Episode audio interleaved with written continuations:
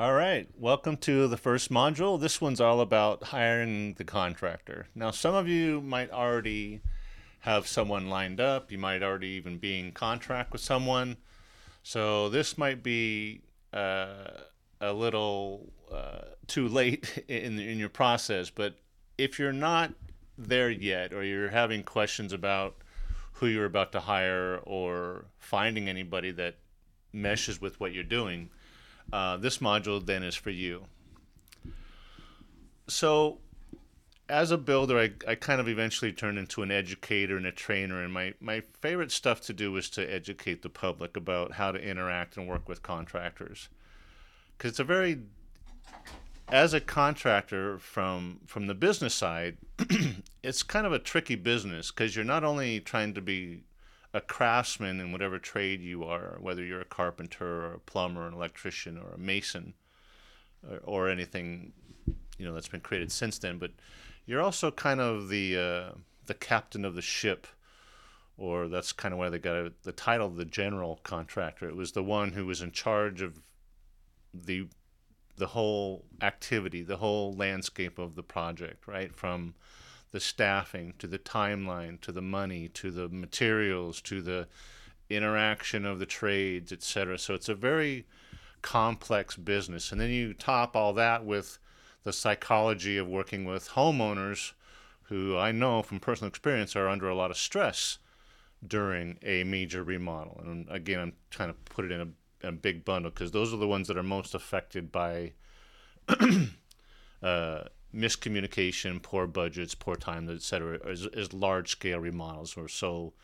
That's when people are under the most stress. Where you're trying to maintain a family life, you know, keep some semblance of uh, normalcy in the household. If you have kids, it's even more challenging. Uh, so you really have to make sure that you're hiring the right contractor for that role. So don't minimize that that aspect of the business. It's not just can he hammer a nail straight? Does he you know paint a straight line? Does the trim look good? All that stuff is important for sure.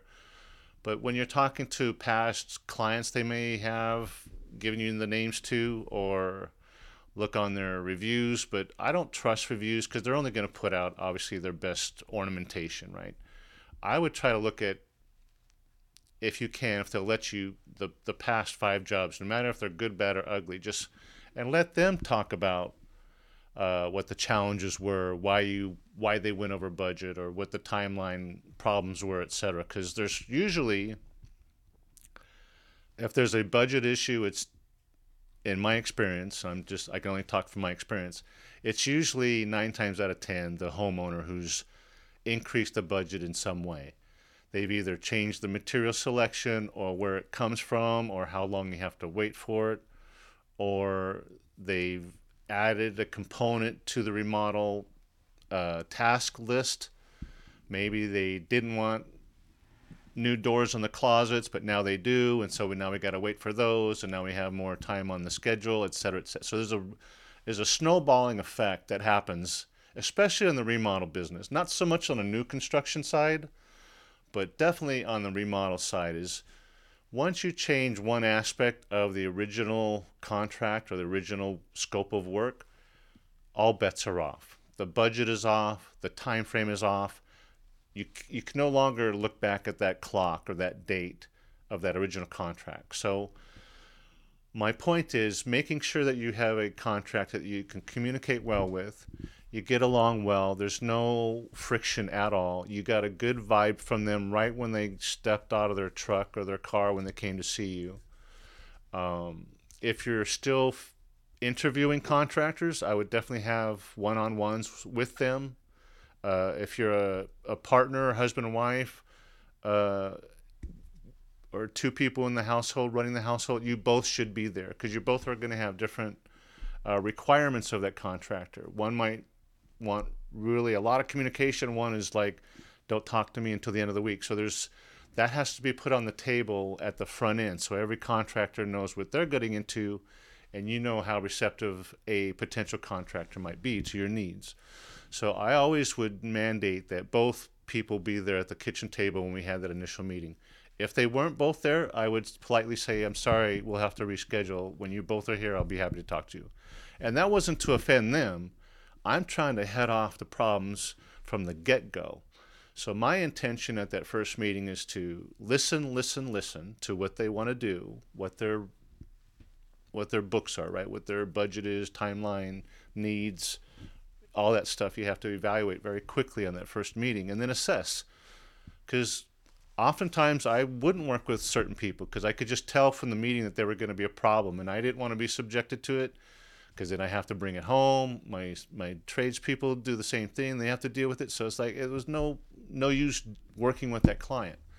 So just don't think that you can uh, pick anybody and they're going to work with you because some contractors will just say, "No, I'm too busy," or "I'm double the price," or whatever, and that's to push you away. It's not to offend you. It's just like eh, politely saying no, thank you. So you have to make sure you have a great working relationship at the front end you're checking the references as best you can. Look at their licenses, making sure they're always up to date. Obviously, that's very easy to do. Every state has a licensing requirement. Make sure it's active, their bond or their insurance is up to date, etc. Check to see how many people are on their payroll if you can. If they're the only person, that means everybody that comes onto your job site is a subcontractor, whether it looks like it or not uh, their foreman might be a subcontractor. All their carpenters might be subcontractors. So it's kind of nice to know what the formation of their company is ahead of time so you have that knowledge. Not that there's anything wrong with that. I've worked with plenty of just paper contractors, is what we call them. Great people, get stuff done, make a decent profit, but they sub most of it out. They don't they don't take that uh, sawdust home with them, if you will. But regardless, you have to make sure you have good communications, good rapport with the contractor. You've checked their references, you check their licenses and their insurance and their bond, make sure everything's copacetic. Uh, check the Better Business Bureau, make sure there's no complaints uh, lodged against them. Uh, talk to, if you have a list of people that you're seeking out, don't forget people that you know who might have also gone through a project. Who did they use? Were they happy with them? What were the issues on their project? Find out all that stuff. Do your homework before you sign up with anybody. Uh, and then when you do kind of break it down to two or three players, uh, see how close they are on price of the scope. And don't deviate the scope. Even if you think it's going to change, hand everybody the same scope so that they all are bidding on the same thing and break it down as as well as you can uh, some people, you know, select the paint color, the tile set. You don't have to go to that extreme, but you should have budgets in mind. So that you could say paint a lot for materials X. You know, let them worry about the labor and the markup and the subcontractor, etc. But just to let them know that you've done your homework too, preps them and helps them. Actually, it helps them navigate the bidding process. So that's because oftentimes as a bidding contractor the work scope is so vague that you have to add in a big buffer just to make sure that you're covered. And it's not to gouge the client, it's to make sure that you can pay your bills when the job is done. So there's the more detail you can throw in on that first bidding set, what bid set we would call it, uh, the better. The more accurate you, the more accurate your comparison is from contractor to contractor. So that would be another thing I would do is get give them the same set see where the prices fall. Usually, if it's too low, I would throw it out just, or maybe it's a, just a new, young, hungry contractor who's trying to get new business. And if you recognize that, you see that, and you work well, maybe ignore that old adage of low low ball gets thrown off the table. But just be careful that typically they've forgotten something or they didn't they didn't read the detail sheet or something in the set of plans. So that happens a lot. Um, and then uh, I would check with your family and friends, see if they have any recommendations, check their issues. If you have two or three players, check their price and compare. Uh, and then finally, you know, obviously you're gonna want to find out the little things, right? Like, what do you do a ch- when a change happens? What is a change order? What kind of markup does it have? What what's the pricing structure for that? What's the pricing structure for the whole job? Can we do it in draws, or when certain things get completed, or you know, certain contractors will try to work in ways to get more money up front and that's just a way for them to stay ahead on cash flow. It's not a it's not a gouge to you, but it's a way for them to jump ahead. Some states allow more deposits than others. You're just gonna have to check your local uh, rules there, but by and large, every contract that I know of is always trying to front load the income to offset any potential expense. Um, so just know that going in, and then everybody's cool with it. Or you just make it very clear I'm only paying when that last switch gets installed and it's energized, or I'm only paying for paint when that last trim piece gets you know put. Whatever your your negotiation is, it's fine. Just make sure it's all written down so you're both very clear on when those things happen. Um, so if all of them agree to that, and you're kind of deciding, one of the last things I like to tell people when they're selecting a contractor is uh, if and you can tell if they're a working contractor because they'll drive up in a truck. They'll drive up in their work truck, typically coming from a job site on their way home or something, right? Which is great because I love that kind of working guy. But go look at his truck. Go meet him at the curb before he has the chance to get out. And then surprise him and say, hey, you have a screwdriver a pair of pliers I can borrow? So you can see the back of his truck.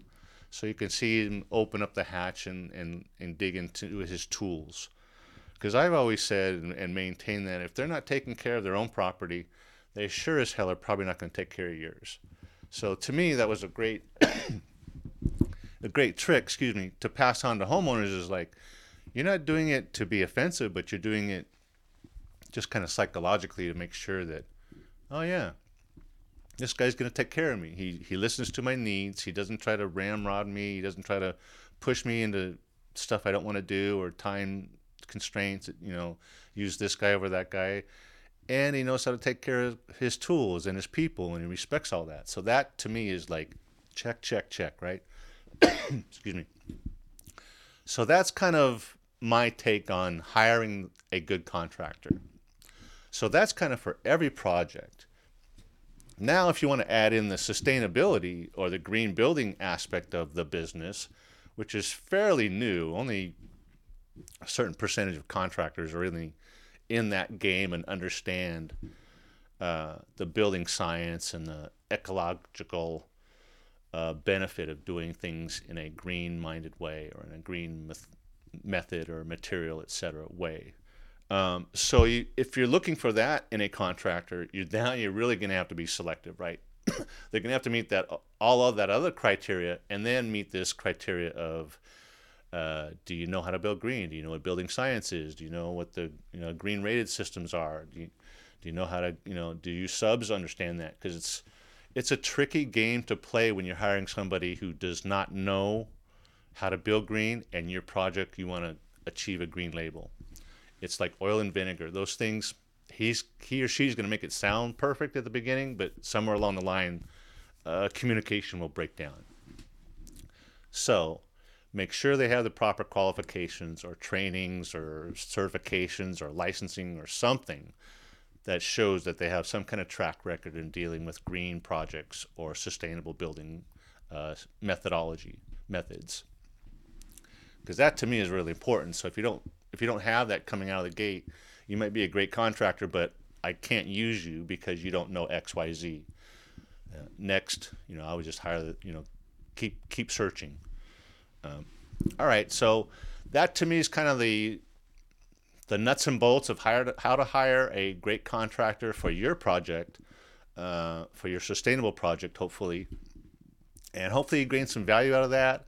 Uh, provide some feedback if you can. I really appreciate it, and we'll catch you on the next module. All right, see ya.